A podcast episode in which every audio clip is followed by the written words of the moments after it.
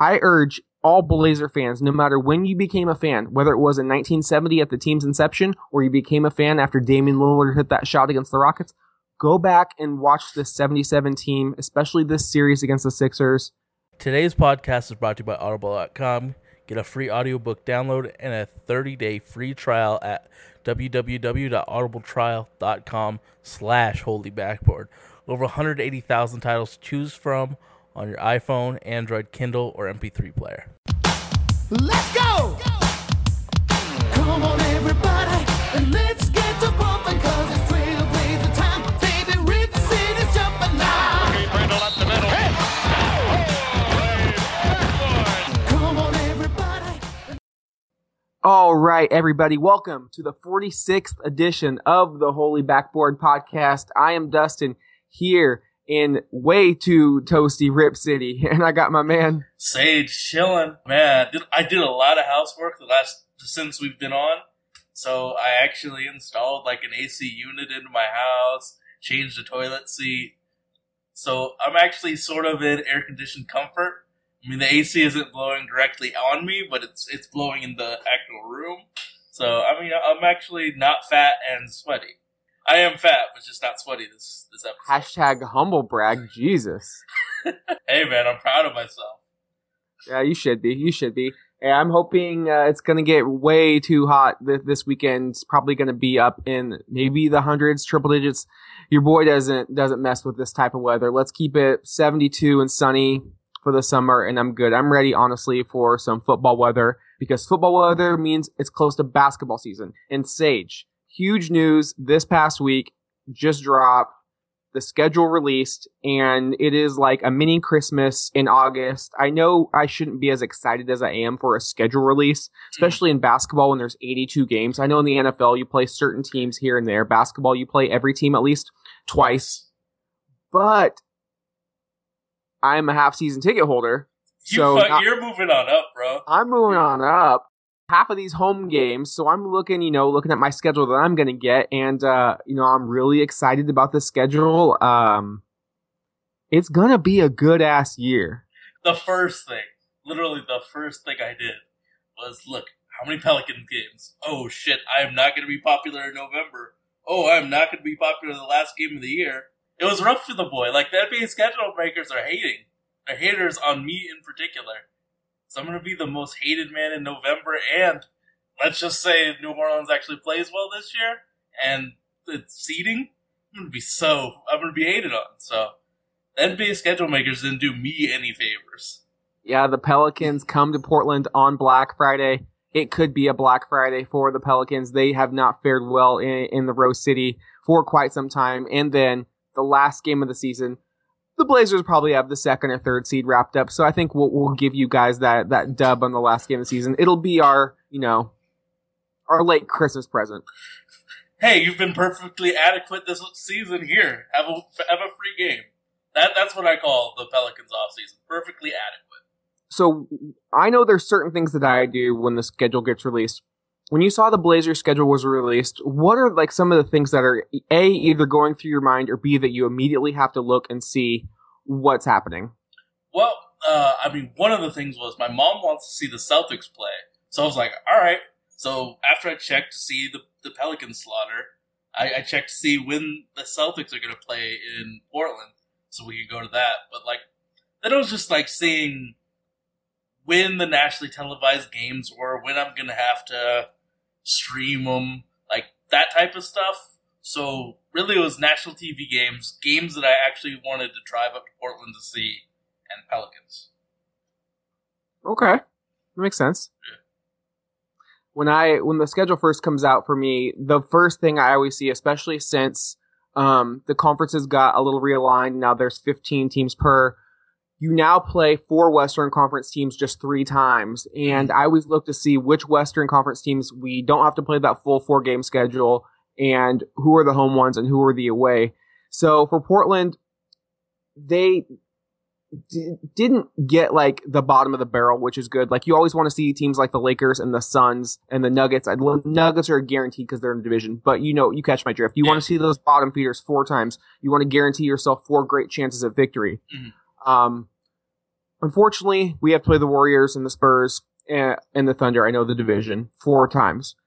So the Blazers, they get the Rockets and the Kings three times. Two of those are in the Rose Garden.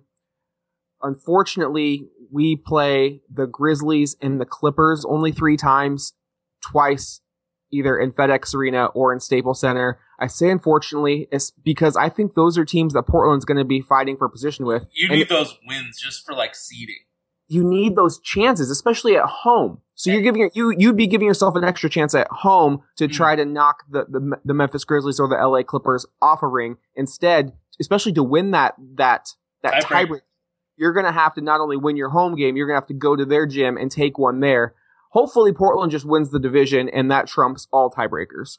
I mean, I could see us going into both of those, uh, both of those arenas and getting a game. I, it's not out of the realm of possibility in my mind. I mean, we match up well with the Clippers, and I don't know. The Grizzlies have a lot of uncertainty. I mean, Chandler Parsons could break down by the time we play him, so I, I I'm not really worried about that. I, I, we just have to handle our biz. And so once I figure out who are those teams that we we miss, um, not miss those teams that we get three times instead of Hmm. four. Opening night, I sent out a tweet from the Holy Backboard account, and I was like, I, I would love to see us play the Jazz. Well, I guess I should have bought a lottery ticket because that's exactly who you open up against, and I am beyond excited. The Jazz are getting way too much hype. CBS did some bullshit power rankings of the best bench and the best starting five. They were the best bench, and they were like a top five starting five unit. I'm like, quit treating this team like the 96 Bulls. Their hype is getting out of control, just like the Washington Huskies college football team. It, it's unwarranted. Shots are being fired, man. It's unwarranted and uh, it's just baffling. The, the Utah Jazz, where Gordon Hayward is your best player. Like, I get the fact that they play good defense. Yes, you're bringing in George Hill. Sorry to burst your bubble, Jazz fans or Jazz homers or wh- whoever you think the Jazz are going to do well. George Hill is not that good of a point guard. He is the epitome of an average NBA point guard. Perfectly it- adequate.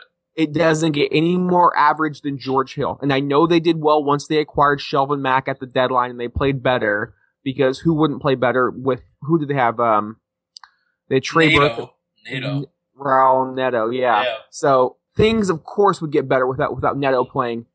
But you ha- you have to score points and you have to have a go to scorer, preferably multiple go to scorers over the stretch of 82 games to really make a lot of noise. I think the Jazz are going to make the playoffs. I haven't pegged, but I've seen them like third or fourth.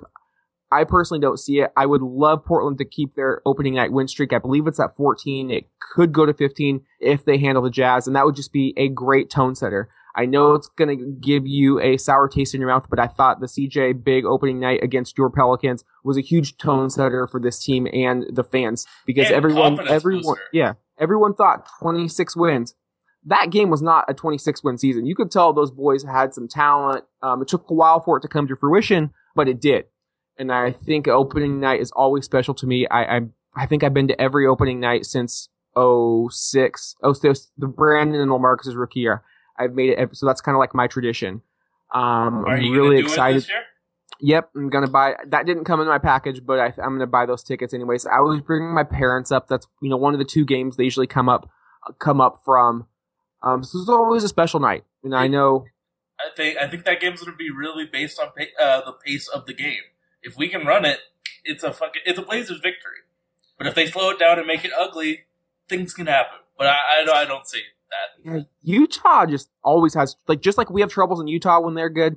They they don't fuck with us either in Portland. Like Yeah. we hold that advantage. It was really a home dominated series ever since I became a fan in the very early '90s.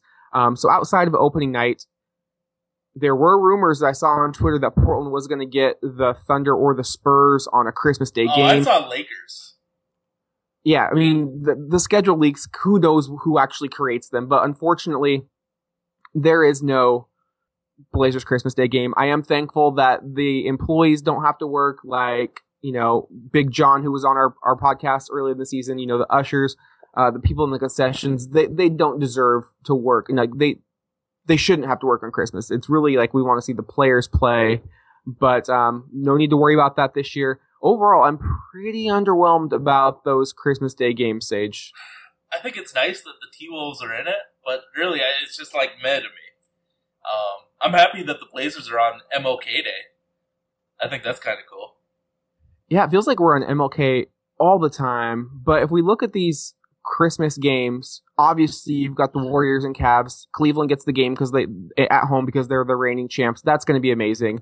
No one's going to miss that. Um, Bulls, Spurs. Who's even going to play in that game? I mean, yeah, the rosters look nice now, but come come December 25th, who knows? Yeah, I mean, Um, Rondo could have walked out on his team by then. Celtics, Knicks. I agree. The Celtics deserve to be playing on opening night or, or on Christmas Day. New York's always going to get a Christmas Day game. That's actually a decent battle if Derrick Rose is healthy. Uh, Humongous if, bro.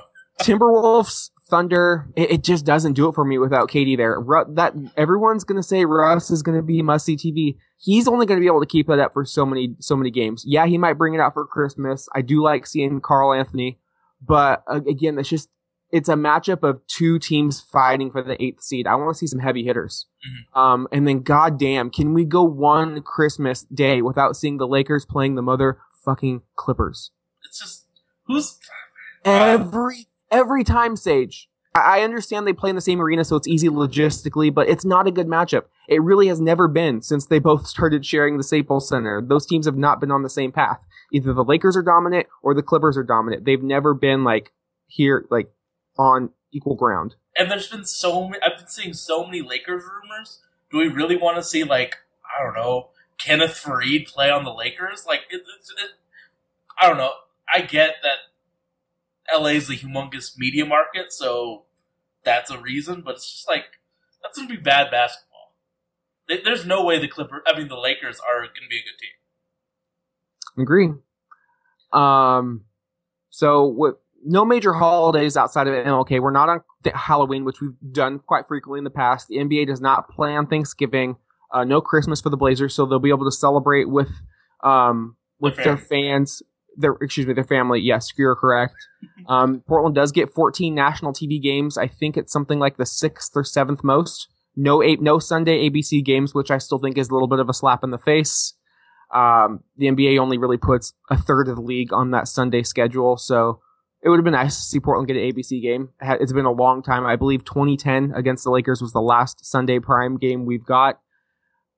For Portland has uh, 15 sets of back to back back to backs. Excuse me, uh, down from 19 last year. So that is a good sign. Even if we had 19, that would have been okay because we have a really deep team. So I think overall, though, the NBA was looking at ways to limit the amount of back to backs, the amount of five games in seven nights. So the schedule's maybe a little more prolonged, Mhm. but I think it's good for the overall product of the game. You don't want to see a team like if you're paying money, you don't want to see a team coming into your gym on the third third game in four nights. Yeah. Uh, so so those are really turned down a bit. But let's actually go into a little bit of the meat and potatoes uh, of the schedule. And one thing that stood out to me was the Blazers didn't have a road trip longer than five games. So there's not that seven, eight just rodeo trip that the Spurs do every year. And I, I asked Casey Holdahl on Twitter, and I, I asked Casey, I was like, so do you think the players prefer these like shorter road trips, or do you think they'd rather get them out of the way in chunks? And he said, really, if you're going to go on a road trip, it just make sure it's at least three games, otherwise it's not really worth the hassle. Which I think that makes a, a lot of sense. And I've been reading up on on ripcity2.com. It's a great Blazer forum. If you haven't checked it out, I highly recommend it. They ha- actually brought a lot of facts to their their schedule threads. That the, once the schedule was released, you know they broke broke it down. They found a lot of resources and piled them in one place. The toughest part of the schedule looks to be in December. So Mhm. Portland plays 15 games in 31 days. Nine of those 15 are on the road, and they have a stretch from December 3rd through December 21st where they play 11 games. Eight of those are on the road. That includes a five game um, trip against Chicago, Milwaukee, Memphis, Indiana, and the Clippers. Another three game trip against Denver, the very, very dangerous Golden State Warriors, and then the Kings. Oh, and your home games, they're not going to be walks in the park either. You got the Miami Heat, the Oklahoma City Thunder, and the Dallas Mavericks. So that's going to be a stretch where the Blazers are really going to have to weather the storm. Nobody's going to expect them to win eight of those 11. If you go six and five, you're, you're riding high because the Blazers have a very, very difficult pre All Star break schedule. I believe one source had it as the most difficult pre All Star break schedule of any team. However, That means we have an easy one. Easy. Exactly. post, yeah. if you can just weather that storm, like I said, you have a, they have the easiest post All Star break schedule, including 10 of 12. 10 of 12 in the friendly confines of Rip City. That means if you can do your business on the road, handle those teams, if, if you're at the third or fourth seed, good luck mm-hmm. to everybody behind you because they are not catching you. You're only looking up in the standings trying to catch somebody else. On the other hand, if we're maybe struggling, we're at the fifth, sixth, or seventh, and we need to make a quick move at, at the end of the race, there's your opportunity because Portland's got 10 of those final, final 12 at home. Those games, Milwaukee, winnable. The Knicks, the Knicks haven't won in Portland in ages. The Timberwolves could be scrappy and tough, but again, I would favor Portland. Your road game is at Los Angeles Lakers. Uh, then you've got Denver at home, Houston at home, Phoenix at home, all three winnable games. At Utah, that's probably the toughest game we've mentioned so far. Again, you get the Timberwolves at home. Pretty rare that we're seeing them so late in the schedule at their final two home appearances. But then you get the Jazz again at home, the Spurs who are probably resting their whole entire roster, and then your your Pelicans. So you're looking at that 12 game stretch. I think maybe that game Tuesday, April 4th at Utah is the only one I wouldn't favor Portland in. So if they could win 10 of those games, that is just going to be not only huge momentum going into the postseason, but you could be, you could hold your playoff destiny with in your own hands. Be like, I want to play this team or that team, and you can make it happen just by your schedule because there's going to be a lot of teams they're going to be going jockeying for position with. Thankfully, those games will be at home. Can we? I, I see on NBA Twitter that they think that the Houston Rockets had a good offseason. Can we just dispel that? Wait, wait. You need to unfollow with the quickness. If anybody says the Houston Rockets had a good offseason, that team is going to be hot Yeah. garb. Bro, I think there's a better chance that they trade James Harden than make the playoffs. Honestly, there that offseason is so bad. One of my hot takes is that James Harden's getting traded to Denver. So that team's gonna be so bad. They picked up Ryan Anderson, Eric Gordon, and then someone else, right? Have they ever? Have they ever? Have those two ever been healthy? Okay, so we talk a lot about the Utah Jazz and how they have to score 85, 90 points to actually win a basketball game. Well, the Houston Rockets, they're going to have to hold teams under at least 120 points to win a basketball game. Yeah, Like, you can't score 115 while you're giving up 120. This, don't get me wrong, this team's going to get buckets. In a Mike D'Antoni offense with James Harden initiating it, you've got Eric Gordon, who, if healthy, can, can be a good spot up shooter. You've got Ryan Anderson, who's one of the best six man stretch fours in the game. They are, all of those three guys are predicated on the offensive end of the, of the floor. Yep. They don't play defense. They do not have a single defensive bone in their body. They are going to be like those old Denver Nuggets teams of the 80s, the late 80s, where, yeah, they'll put up 130 on a regular basis, but they're probably giving up 145. Yeah. Ryan Anderson was the second worst defensive power forward in the NBA last year. Eric Gordon was the worst defensive shooting guard in the NBA, and he can't guard shooting guards because he's too slow. So the Houston Rockets, if you're if like if there's a Vegas standing that thinks they'll make the playoffs, bet against because they're not. That defense is going to be atrociously bad. Going back one final time to the Blazers schedule, there's one other stretch of the, the um, I would say, stretch of the schedule that really is going to define where this team ends up in the playoffs, maybe just defines their entire playoff fate. It's before that 10 of 12 at home in late March, early April. They have a stretch from March 6th through March 19th where seven of their nine games are on the road. And you've got at Minnesota, which is going to be a tough game. Even without Kevin Durant at Oklahoma City, that's never been an easy arena for Portland to win in. Uh, you get a pretty good break when you've got home games back to back against the Sixers and the Wizards, very winnable. Then they go out on a five game road trip at Phoenix, at New Orleans, at San Antonio, at Atlanta, at Miami. I mean, those teams, they're not going to strike the fear of God in you. Maybe the San Antonio Spurs will, but the Suns have given us hell at in the Valley of the Sun.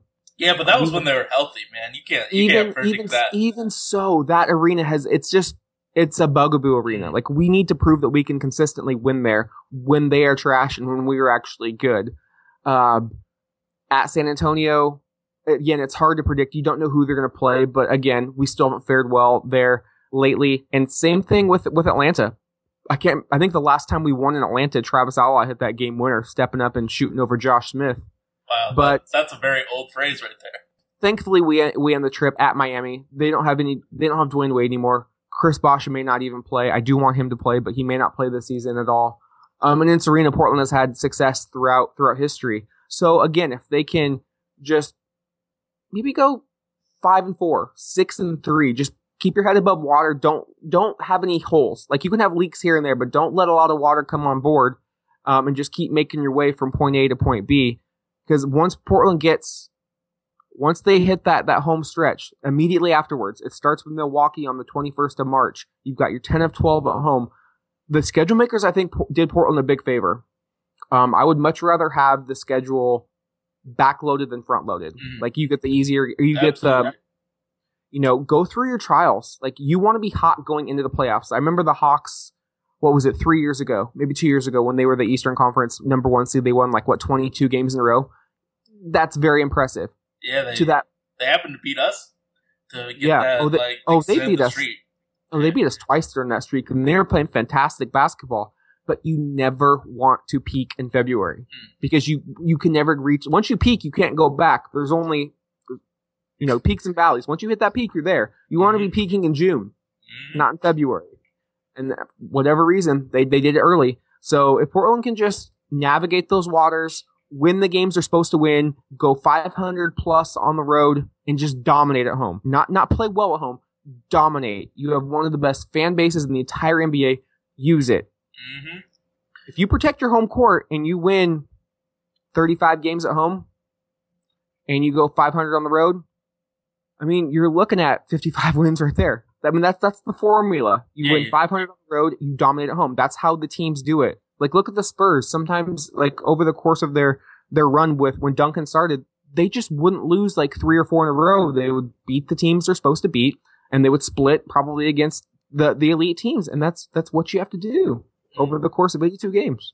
It's uh So one last, I know I keep saying one last schedule topic. Sage, this is where I'm going to throw you that curveball. Top three games you're looking forward to the Blazers play. Go. all right. Shit. This is real time, folks. I told him Well, while we were, I told him while we were warming up, I'm going to throw you a curveball. You're not going to know when or where. He's like, hey, give me a heads up. No, you've done this to me. Now I'm throwing it back to you. Well, I de- I'm going to talk about ones that I plan to go to. Uh, definitely the February 9th, uh, Thursday night game on TNT with the Boston Celtics. I think opening day is pretty huge. And then anytime we can play the Spurs will be my third. Yeah, you pretty much got mine. Opening night is always going to be number one. That's mm-hmm. just it's a special atmosphere. It means basketball season is officially back. Preseason and training camp, yeah, they're nice. Free agency and, and the draft during the summer that helps. That's But once yeah. Once it's a, it's a it's a great tease, but it's just it's not the the main on entree. It's a good appetizer. Doesn't quite fill you up, but it, you know it whets your appetite a bit. It gets you hungry for the main the main course, and that's opening night, and especially against a division rival against the Utah Jazz. That is the one I'm looking for. Um, no November.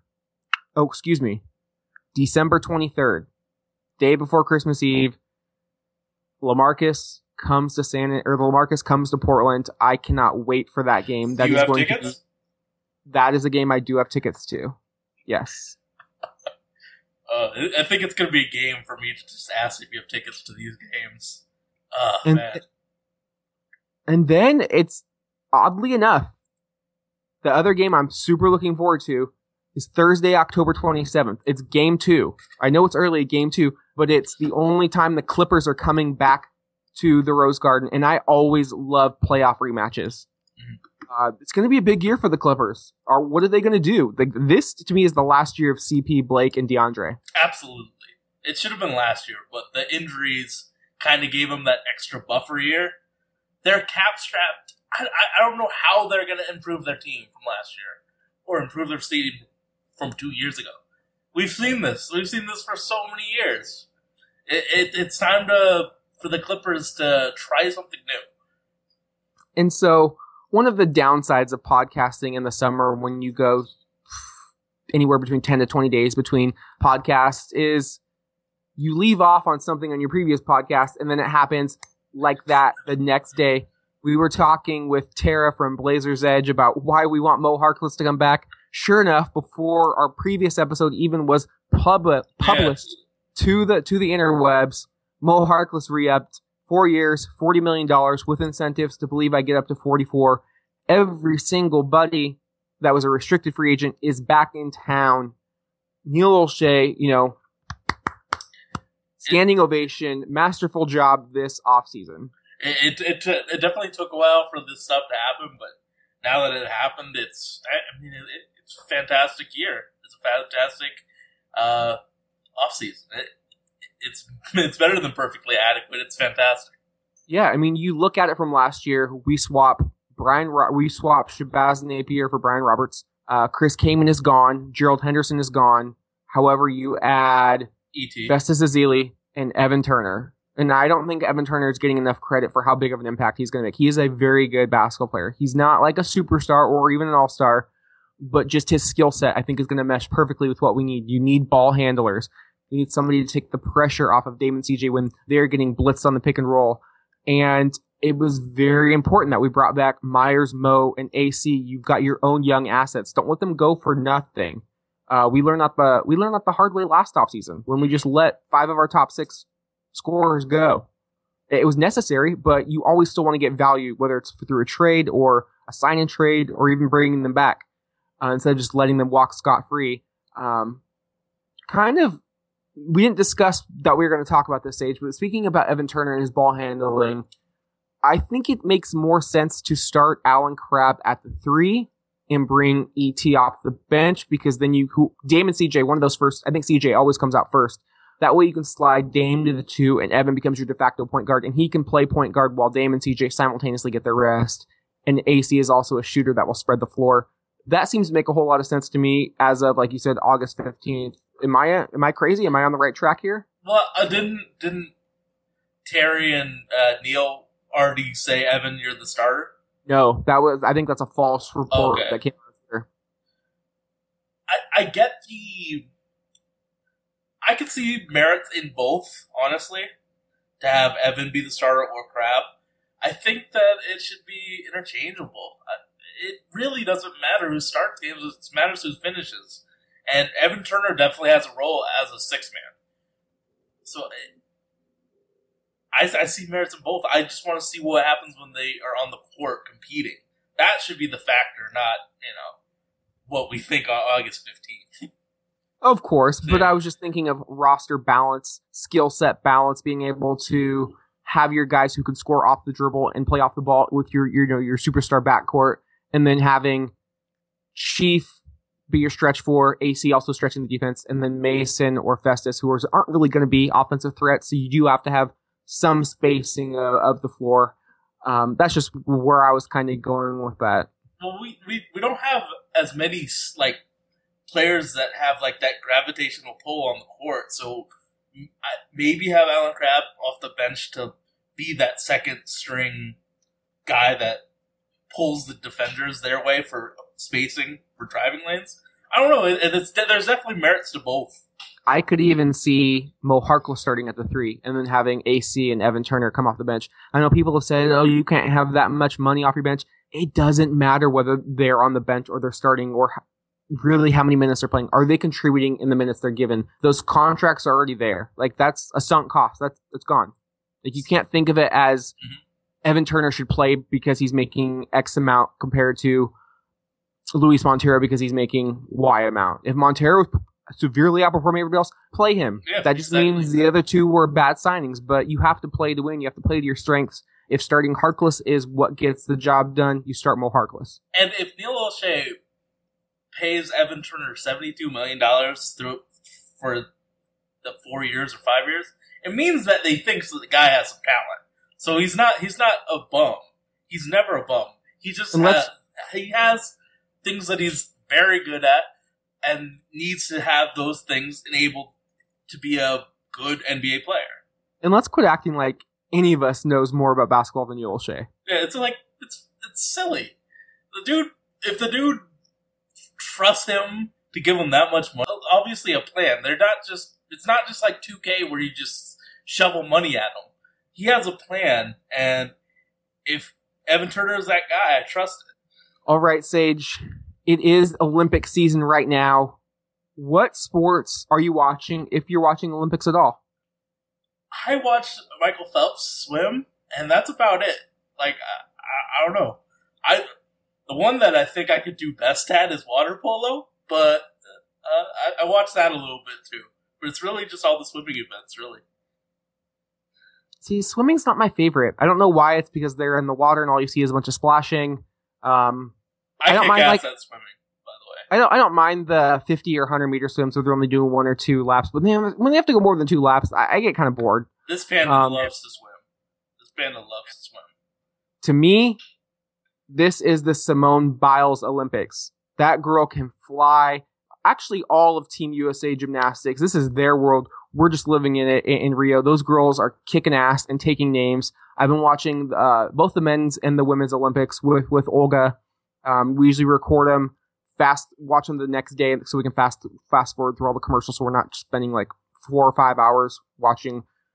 Just you know, you just NBC. That's a whole other topic. NBC is kind of yeah. I mean, I'm just so tired of NBC's Olympic coverage. Like they're amazing at, at basketball. I want them to come back and take NBA and NBC back. But the way they presented this uh, it just has not been good. Like they're doing a four hour block every night, and they're coming in halfway through matches, or they're not showing all of the gymnasts gymnasts doing their routines. It doesn't make sense, and I don't like that. I just feel like if it's the Olympics and you're spon- if you're the main sponsor, you're NBC Sports, you should have four or five channels just like dedicated. That's twenty four seven Olympics, like ESPN fucking news. Mhm. Like put it on there, and I, I would record it, and I would be able to watch it because I want to watch water polo. I like water polo. It's one, it's hard to find when it's on. Um, it's never on the prime time, but you know, outside of uh, the gymnastics and the water polo, my favorite has been uh, Kerri Walsh Jennings and April Ross, the, the two women beach volleyball players who are just again they're just just destroying the shit out of other teams. Like those girls jump high and they hit hard. Uh, Kerri Kerri Walsh Jennings is going for her fourth straight Olympic gold, which would only rival Lisa Leslie in basketball. I mean, that's just insane. Every four years, like you're saying, you're the best in the world at each four year interval. That's hard as hell. So you got to like tip your hat to them. Outside of the beach volleyball, I love the sprints. I love uh, 400 meters, 100 meters. Usain Bolt is amazing. He just has that extra gear. Like just watching him, it's it's. I know it's 100 meters. I know it's only a 10 second event, but you're left just speechless and with your jaw wide open. The way he can just. I mean, just So what Speechless. what event do you think you could do the best at? watching. I, I'm not like the best sport I'm at is basketball, and I would be the worst Olympian of all time playing basketball. oh man. So I can't I can't really swim. I definitely can't jump. So volleyball's out of there. I'm just an average height. Average. I'm not fast. Fuck, maybe race walking or some shit like that. I think my best event would be like the water polo or something like that. I- It's a rare event when I get in the pool, but I actually can swim really well. So yeah, I think that would be mine. Or basketball, I'd just be awful at it. But like, I don't know. I'd be terrible at it. Yeah, definitely. But I, w- I would probably if I couldn't do basketball. Um, I don't know. It's it's hard because they're all the Olympians, no matter what sport they do, they are so fucking elite, and it's. I hate when any Olympian really gets like discredited or kind of gets shitted on. Like, oh, that was a terrible performance. Who cares? They would destroy an average person. I saw a tweet come out and they said in 2020 at the Tokyo Olympics, they need to have uh, an elite athlete, maybe a gold medalist, and they need to show just an average Joe doing that same event to kind of Oh, put it God. into perspective. and it, to be honest, it would Yeah. because they make it look too easy. They make it seem like, oh yeah, I could go out there and do it. No, you couldn't. Go sit your ass down on that couch. Have you watched any basketball? Fuck no. Me neither. I mean, I think I they played Aus. No, it wasn't even Australia. There was like their second game. I think I turned it on and saw a basket, and I was like, I'm gonna take a nap, so I left it on the white napped. I, I watched Jokic play like for five seconds. Other than that, I- it's like, like I don't know. We're gonna win. Oh, Olympic basketball is trash. I said this before. It's, it's just not. It's not good. I don't like the rules. I don't like the key. I don't like the you can knock the ball off of the the rim. I think that's bush league. And also, if Draymond Green wasn't on the team, I probably would have a little more interest. If a Blazer was on a team, like if I if a Blazer was on another country, I would have some sort of or someone likable. yeah, like I just when I was a kid, and I think it all comes back to being a kid. Like I loved the Dream Team, obviously because of Clyde, but I loved the Dream Team. I loved watching the Dream Team too. I lost my shit when Vince Carter dunked over Frédéric Weis in the Sydney games. I rooted like hell for for LeBron and Marbury and Iverson, but that team imploded in Athens. It was really that redeem team when they kind of got really smug and cocky, like, oh, we should have won, and like we're the best. The- Just typical American smug. And you got Kobe and fuck Kobe. Um, yeah, I'm a little a little turned up right now. Like this, it's been a while since we podcast, so these these adrenaline juices that they're flowing right now. Ever since the Redeem team, uh, Redeem team, I've just been kind of like you know, I don't like Team USA. I also don't like how Nike pretty much runs and owns it. In every team picture, they purposely put all other shoe companies in the back. It's like, are you that scared? Like you're Nike, you're the, you're the top dog. You have no reason to have this little brother syndrome. It's kind of petty. It's oh my, that's the perfect word. It is so petty. I don't know. I, I, yeah, I have no desire to watch it. Also three Warriors on the team plus Harrison Barnes. Ugh. And it's like Kevin Durant still chucking it up like he's up three one in the conference finals, getting ready to choke away another series. Ooh. It was. Um, I mean, I just I I completely lost all respect for Durant too. I don't like that guy anymore. I mean, he, he again he had every right to leave Oklahoma City, but I just didn't. I mean, like everybody, he shouldn't have gone to the team that beat him, that had won 73 games, that clearly didn't need his help. So I'm just gonna say it here on on record.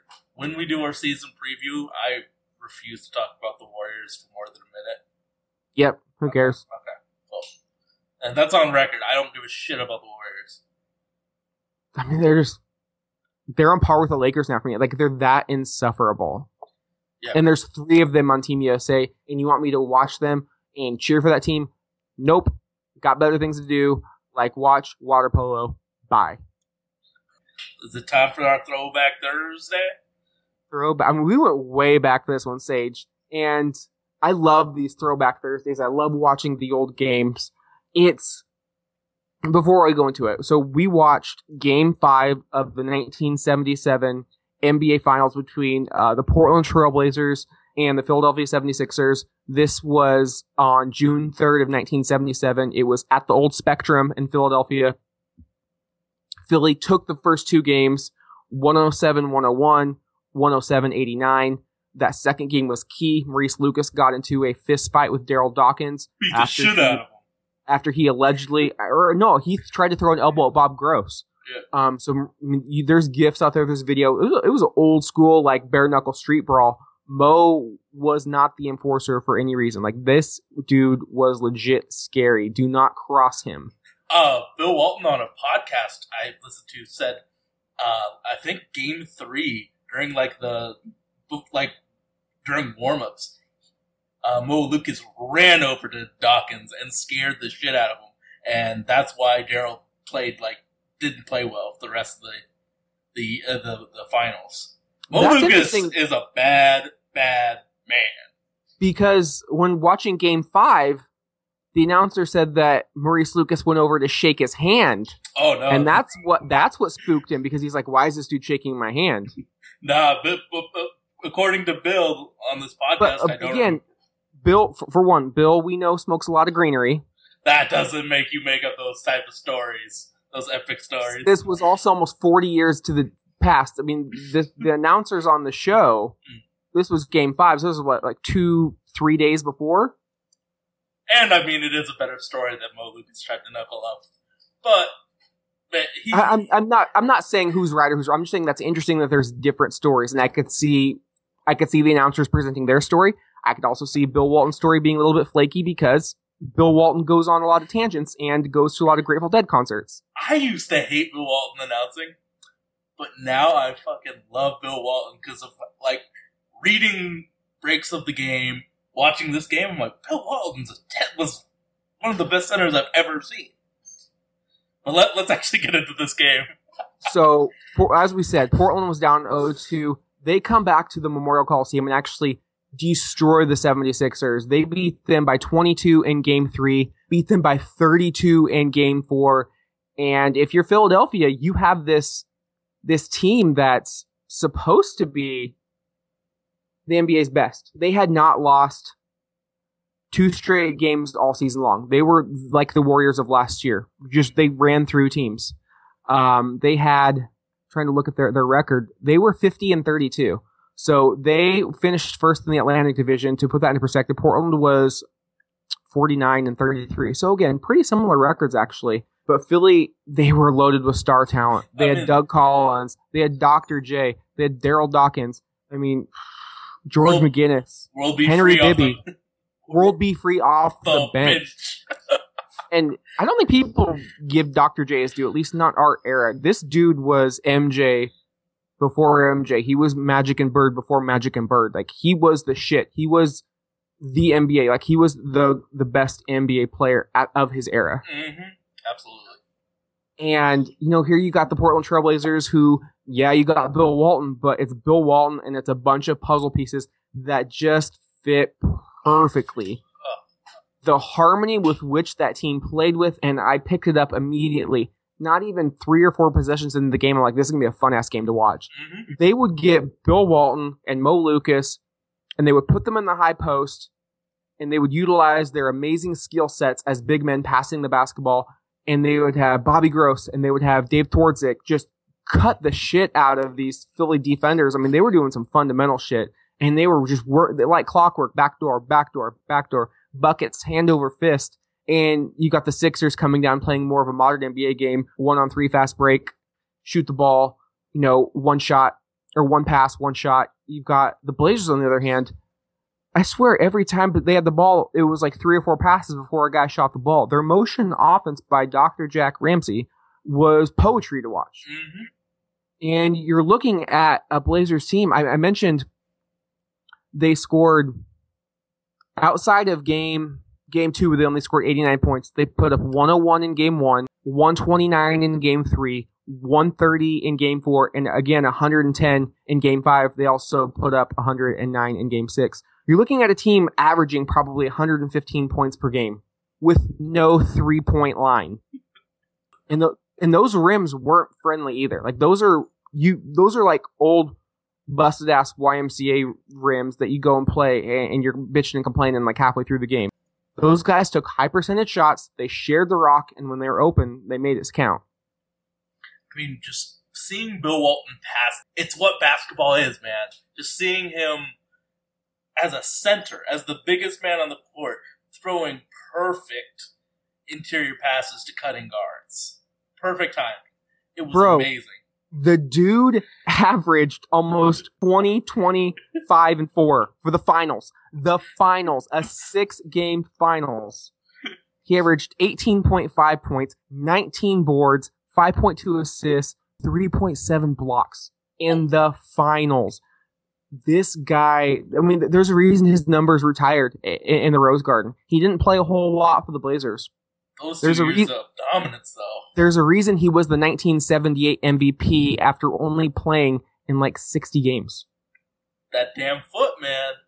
Oh, Like he was that dominant and that good. Like there's a reason he was a 50 greatest of all time and he didn't really have that long of a career. He when he played, he was arguably one of the best centers of all time. Like not top top 10. Like we're talking top 5. If he would have had a prolonged career, he is easily in that top 5. and I mean, just watching him play defense, it was perfect. He was calling out the instructions on defense. He would do a fantastic job. So Bob Gross was given the unenviable task of having to guard Dr. J. Whenever Dr. J caught the ball, Walton knew where to go and where to help, whether it was help towards the middle, help towards the baseline. He swarmed Dr. J. And whenever um, another def- ball, another Sixer got the ball in the post, he was over there just contesting every single shot, blocking it left and right. And what I love about both Bill and and uh, Mo, their outlet passes were crisp and they had a purpose and they got that offense running. They rarely ever went. You you rarely ever saw that team one take a bad shot or take a shot with under five seconds left on the shot clock, and that's with three or four passes per. Like it, it was a machine, and I urge all Blazer fans, no matter when you became a fan, whether it was in 1970 at the team's inception or you became a fan after Damian Lillard hit that shot against the Rockets, go back and watch this 77 team, especially this series against the Sixers. It will give you a great appreciation for the team that brought Portland its only championship and just to see a way a different game was played. I'll be the first to admit, probably about six or seven years ago, uh, I think these games were on Comcast Sportsnet, and I didn't really show too much of an interest. I was like, I didn't get to see that team play growing up. I don't have that connection that I do with Clyde and Terry, um, Rasheed and Sabonis, and all those all those older teams. But more so as I've got older, you cherish that one championship that you've got. I don't care that I wasn't even thought of. I wasn't even You were like negative Par- five, right? yeah, I wasn't even on this earth, even thought of in this planet, in this what galaxy. They're still the Trailblazers. I'm still a fan. They still won that title. It means a lot. I've actually, actually, I think what happened is Mario, who who we used to play with, gave me a gift as Play my going, basketball with. Play basketball. My my going away present when I left the Blazers. He found it was a, a 77, 76, 77 team, and it was numbered to 500, and each one of the players had had signed it in gold, and, and I got it framed, and I looked at that and I was like, "Fuck, that is amazing." Having this, I owe it to myself to go back and look at these teams. I owe it to myself to give this team. I owe it to that team to show them more respect give them their their their due as one of the best Blazer teams of all time. And you know, I've watched a couple of the games. I we did this throwback Thursday, and I hope we do more because team was fun as hell to watch. Sage. I definitely want to do a TBT of the game four of the Lakers Blazers Western Conference Finals when Bill Walton blocks uh, Kareem. He dunks the shit over Cream too. I, I, who is your favorite player uh, uh, on the 77 team? Or who are your favorites? Because I, Ah, okay, I, I, so got four. I got four. That- that's a great question because I was thinking of that too. I think obviously Bill Walton probably would have been my favorite because he did he was a two way player. I love the blocks. I, I love the outlets. the and in a- rebounding, too. in a game where there wasn't a lot of highlights, he provided them. He he dunked. He he blocked. Like he played above the rim. They were throwing alley oops to him. Alley oops in '77 were as normal as they were today. So Walton's up there. You've got to love Mo. I mean, Okay. having that enforcer, that badass on your team. Um, he just took no shit from anybody. I mean, Mo was Mo would have been in my top my top three. Um, probably Dave Twardzik would have been my third. Like I All right, loved that guy right. off the bench That's they my didn't- that's my fourth. they um we had a team historian his name was chuck he had been with the team since 1970 so he had been all he he's, he retired a year or two ago um about the time that i left the team. But he had been there since day one. Hi- him and sean lee were, were day ones. And i was doing a best of 32 blazer bracket. It was during the lockout of the summer of 2011 so we couldn't mention any current players so we were looking for content. I So, like, remember okay, this actually. I was like, so let's do a tournament. Like, who's the really the best Trailblazer of all time? Um, and I obviously had to include Twardzik. His numbers retired, and I went to Chuck and I was like, hey, can you tell me more about this team? And he started talking about Twardzik. He said his nickname was Pinball. Like he would go this way, that way, ricochet off players, but he would still somehow get it in. And just watching him, he kind of reminded, um, his playing style reminded me of, of my, me when I play. When I have a lot of energy, I'm always cutting back and forth, backdoor cuts. I definitely couldn't finish the way he could, but I just loved his basketball IQ. It was through the goddamn roof, and he was he was the epitome of pinball. Uh, there was a sweet up and under reverse layup he hit in uh, the second half that I was just whoa, like. And this guy doesn't look like he could jump for shit, but he, God, I, don't He know. looked- He just He looked like a, a like if you imagine what a '70s dad looks like. He, he's he- seventies dad. Yeah, he's '70s dad. He reminds me of a less douchey JJ Barea. Uh, yeah, he's a little more stockier. Uh, Yeah. More most people are, but yeah, it was a pretty good comparison. And the, my And- my fourth is gross. yeah, That- gross. That passing IQ is special. when you have when, when you have that type of vision, you you were born to play basketball because Well, you, you look the at angles he passed from, and he was the leading scorer of that game.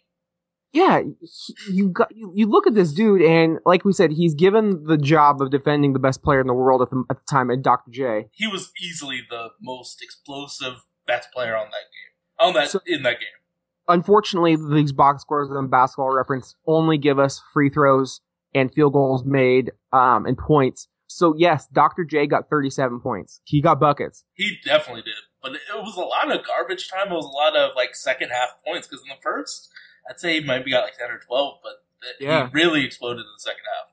But where Bobby Gross made his money was by forcing Dr. J to exert energy on the defensive end. hmm You had to Back- you had to chase him, man. he had to chase him around. He had to keep his hands up and be aware of those passing lanes when Bobby Gross had the ball because he was a triple threat. Bobby before even he Bobby fouled out and he was still the leading scorer for the Blazers with 25 points. I saw there, there was a few plays that really stood out to me in the in the fourth quarter.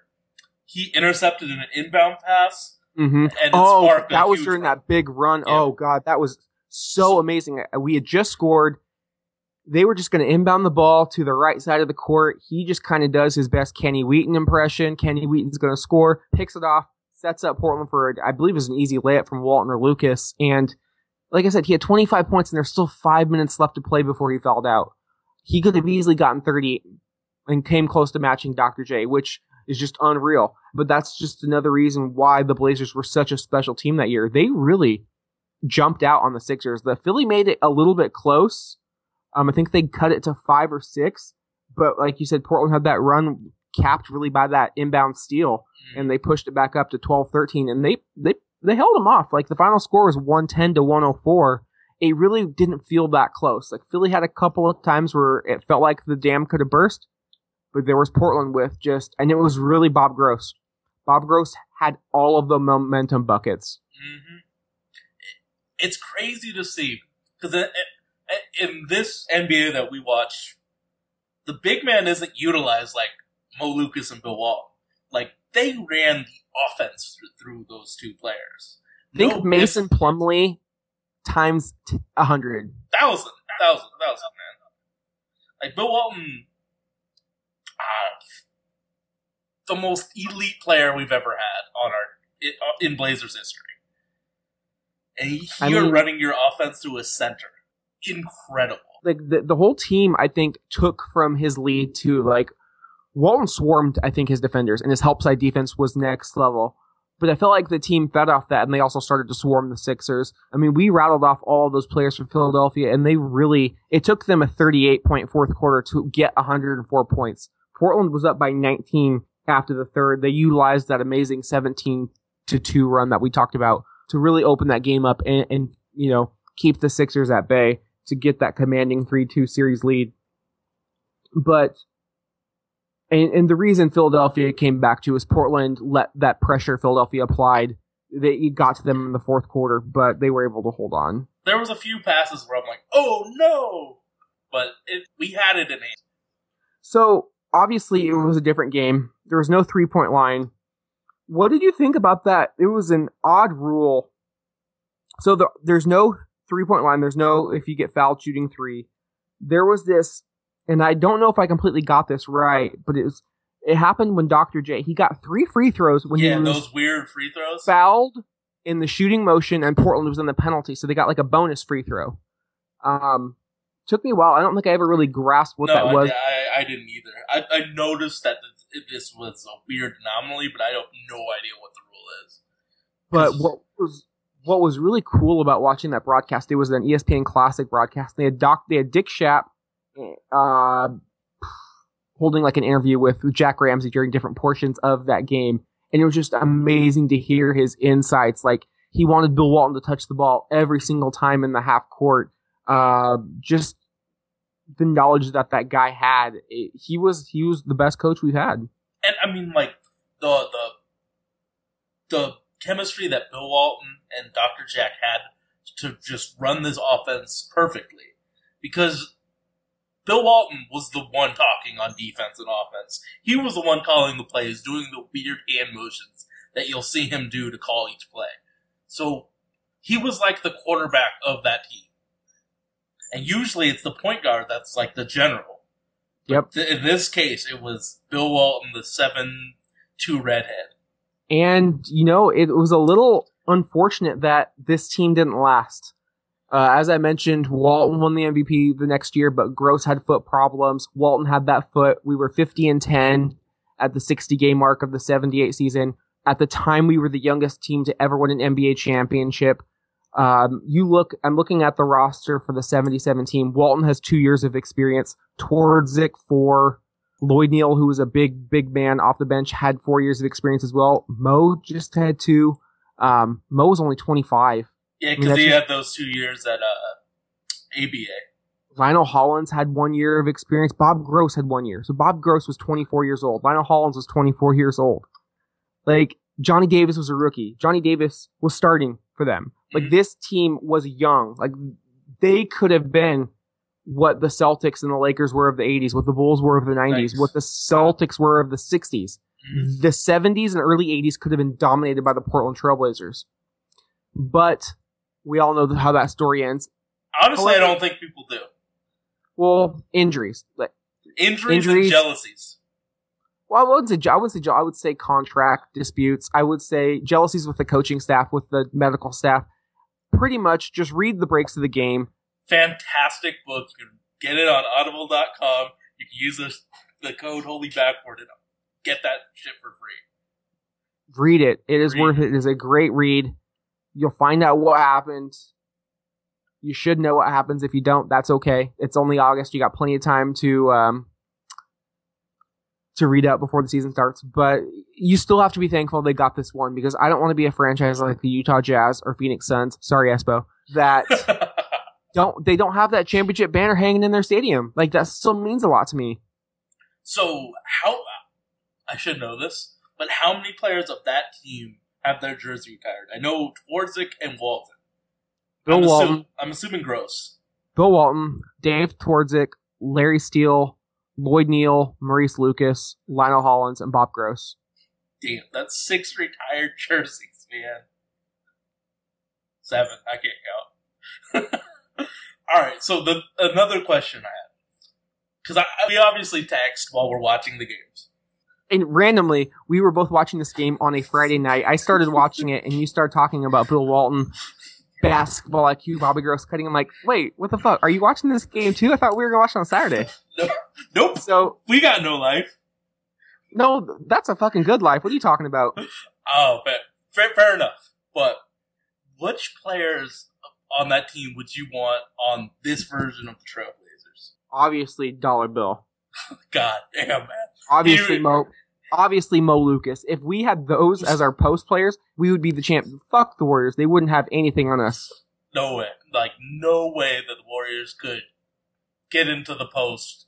Like, oh man. Just with, they would clean up so many defense, defensive inefficiencies. Like, who cares? Like, Dame Lillard running a pick and roll with Bill Walton and Mo Lucas?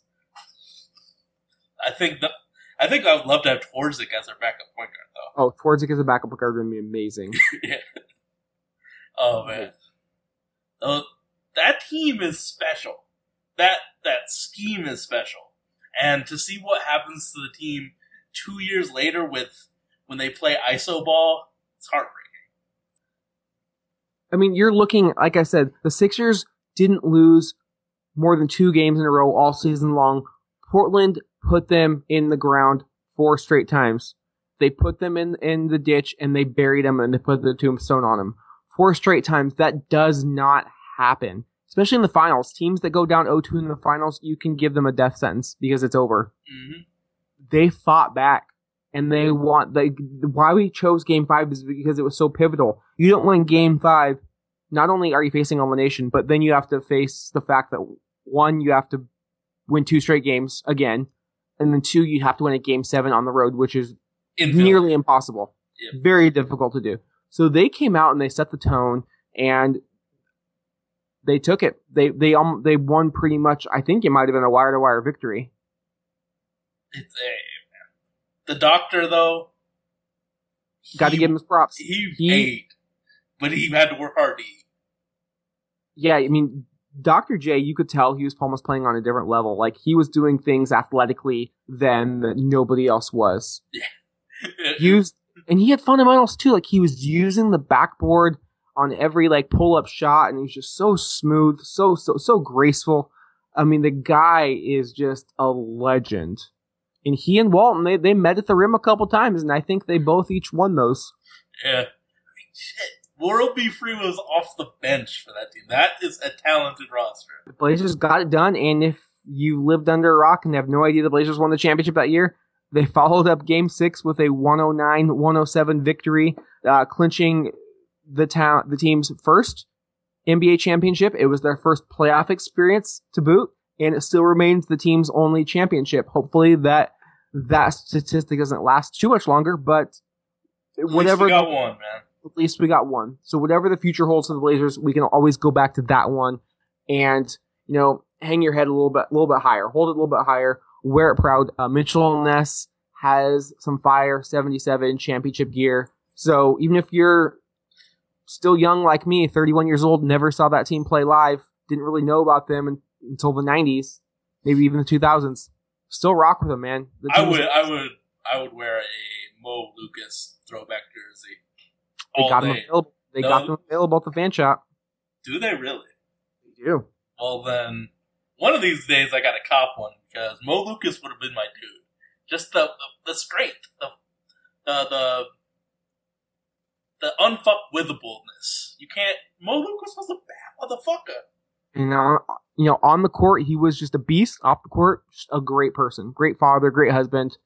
Genuinely, just everyone was loved Mo. Like he was uh, came back to be an assistant coach under Nate McMillan's staff. Um, it was tough when we lost Mo, and it was kind of just like that whole. It's been rough losing Blazer legends. You know, Mo Kersey and Kersey, and you've got Dr. Jack, and then didn't Duckworth have. Doug Duckworth. I mean, you've got all those guys, and Dale Schlueter, who was an ambassador.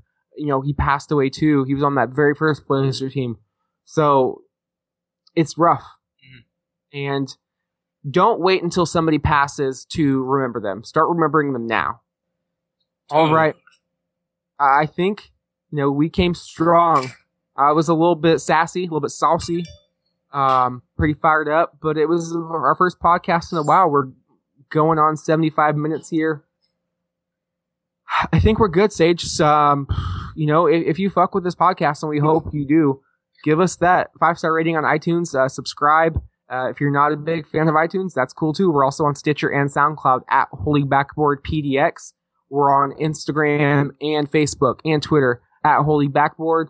Um, that's all I got, Sage. You got any sponsorships you want to shout us out? I, I, I mean, definitely Audible, and thanks to everyone who's listening. I mean, these have been a humongous success for us, so I definitely want to keep doing them throughout the year. Once we get some new YouTubes of these old Blazer games or new Blazer games, I mean, this is definitely going to be part of our repertoire for as long as we do this show. It's always good remembering the legends and the people that have paved the way for it. makes you appreciate the current team that much more, I think, because you look back and you're like, this is what this franchise stands for. Like, this is what, where we came from. And you're proud to root for guys like Dame and CJ and, and Mo and AC and, you know, all of those guys. It's Um, like it's like I, I think I compare it to hip hop every single episode. It's like this is like going and reading about Kool Herc and Bambaataa. If you Run dig, DMC. if you love the if the new era of Blazers, pay homage to the people that paved the way and made it easier. Carry on tradition, baby. Let's go!